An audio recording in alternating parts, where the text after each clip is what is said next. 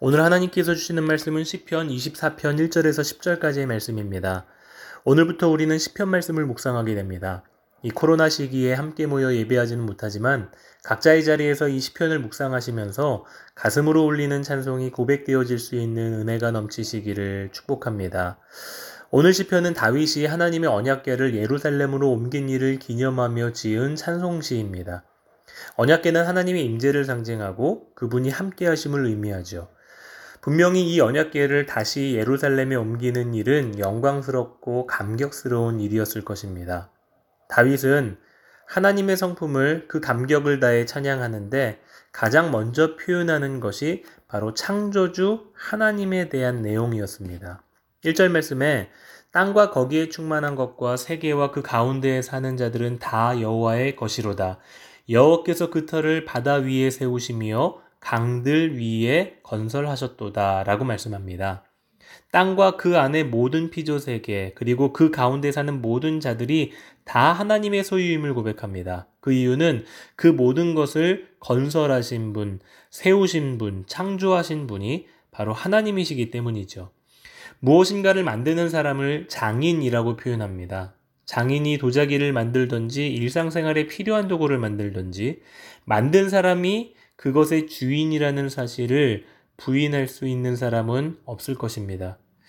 아, 물론 재료를 다른 사람의 협찬을 받아 만들게 된 것이라면 이야기는 조금 달라질 수도 있습니다. 하지만 다윗의 표현대로라면 하나님은 그 모든 재료조차도 건설하시고 창조하셨습니다. 즉, 완벽한 하나님의 소유라는 것이죠. 저와 여러분이 창조주 하나님의 소유라는 이 성경의 진리를 기억하시는 은혜가 있기를 바랍니다. 가장 탁월한 장인의 손으로 창조받은 걸작품이라는 이 성경의 진리를 기억하시기 바랍니다. 자, 그런데 피조물인 인간이 창조주인 하나님께로 나아가는 것은 경이이며 두려움입니다. 최르굽기에서 시내산에 오른 모세가 하나님을 대면하고 만나고 난 후에 산을 내려왔을 때 산 밑에 백성들은 모세의 얼굴에서 나오는 하나님의 영광의 아주 지극히 일부분만을 보았음에도 감히 두려워 바라보지 못했습니다. 그만큼 하나님의 영광은 찬란한 것이죠. 그러한 하나님 앞에 누가 설 수 있겠으며 누가 다가갈 수 있겠습니까? 그래서 다윗은 3절에서 이렇게 표현하는 것입니다. 여호와의 산에 오를 자가 누구며 그의 거룩한 곳에 설 자가 누구인가? 그렇습니다.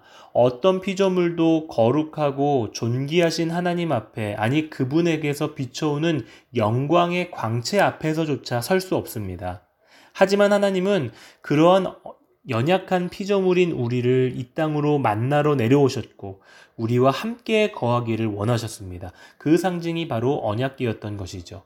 그래서 언약계는 너무나도 파격적이고 감격적인 상징인 것입니다.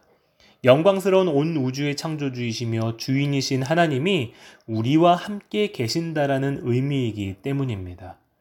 그런데 모두가 그분 앞에 설 수 있는 것은 아닙니다.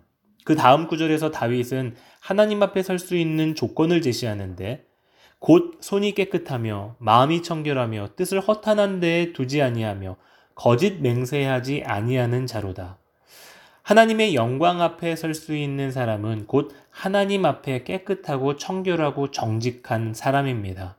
그러한 사람이 복을 받고 구원하시는 하나님께 의를 얻습니다. 이것을 신학적 표현으로 칭의라고 하죠.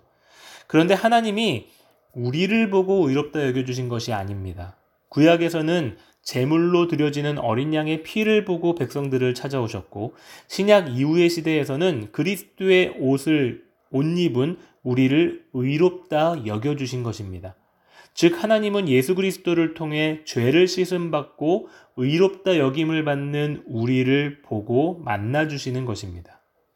여전히 저와 여러분은 죄인이고 부족하고 연약한 사람입니다. 하나님 앞에 감히 온전하게 설 수 없는 사람들입니다. 하지만 하나님은 예수님의 옷을 입은 우리를 깨끗하다 칭해 주시고 우리를 만나 주십니다. 그렇다면 왜 주님은 우리에게 당신의 거룩한 옷을 입혀 주시기까지 우리를 만나기를 원하셨을까요? 그 답은 하나입니다. 하나님은 우리의 창조주이시고 우리는 하나님의 소유된 백성이기 때문입니다. 가끔 제 둘째 아들이 레고를 만들고 노는 것을 봅니다. 설명서를 보면은 완성된 레고를 만들기도 하지만 아이가 가장 애착을 가지고 함께 노는 레고는 완성된 레고가 아닌 자기의 구상과 생각으로 만든 레고입니다. 완성품에 비해 볼품은 없어 보여도 아이에게는 그것이 가장 가치 있는 것이지요. 창조주이신 하나님이 예수님의 십자가 희생을 통해서까지 우리를 만나기를 원하셨던 이유는 우리가 그분의 지음받은 백성이기 때문입니다. 사랑하는 성도 여러분, 창조주이신 하나님이 우리를 사랑하시고 우리를 만나기를 원하신다라는 진리 앞에 믿음으로 반응하시기 바랍니다. 깨끗한 마음, 정결한 마음으로 하나님과 깊이 있게 만나시고 그분이 주시는 은혜 가운데 거하는 저와 여러분의 하루가 되시기를 주님의 이름으로 축복합니다.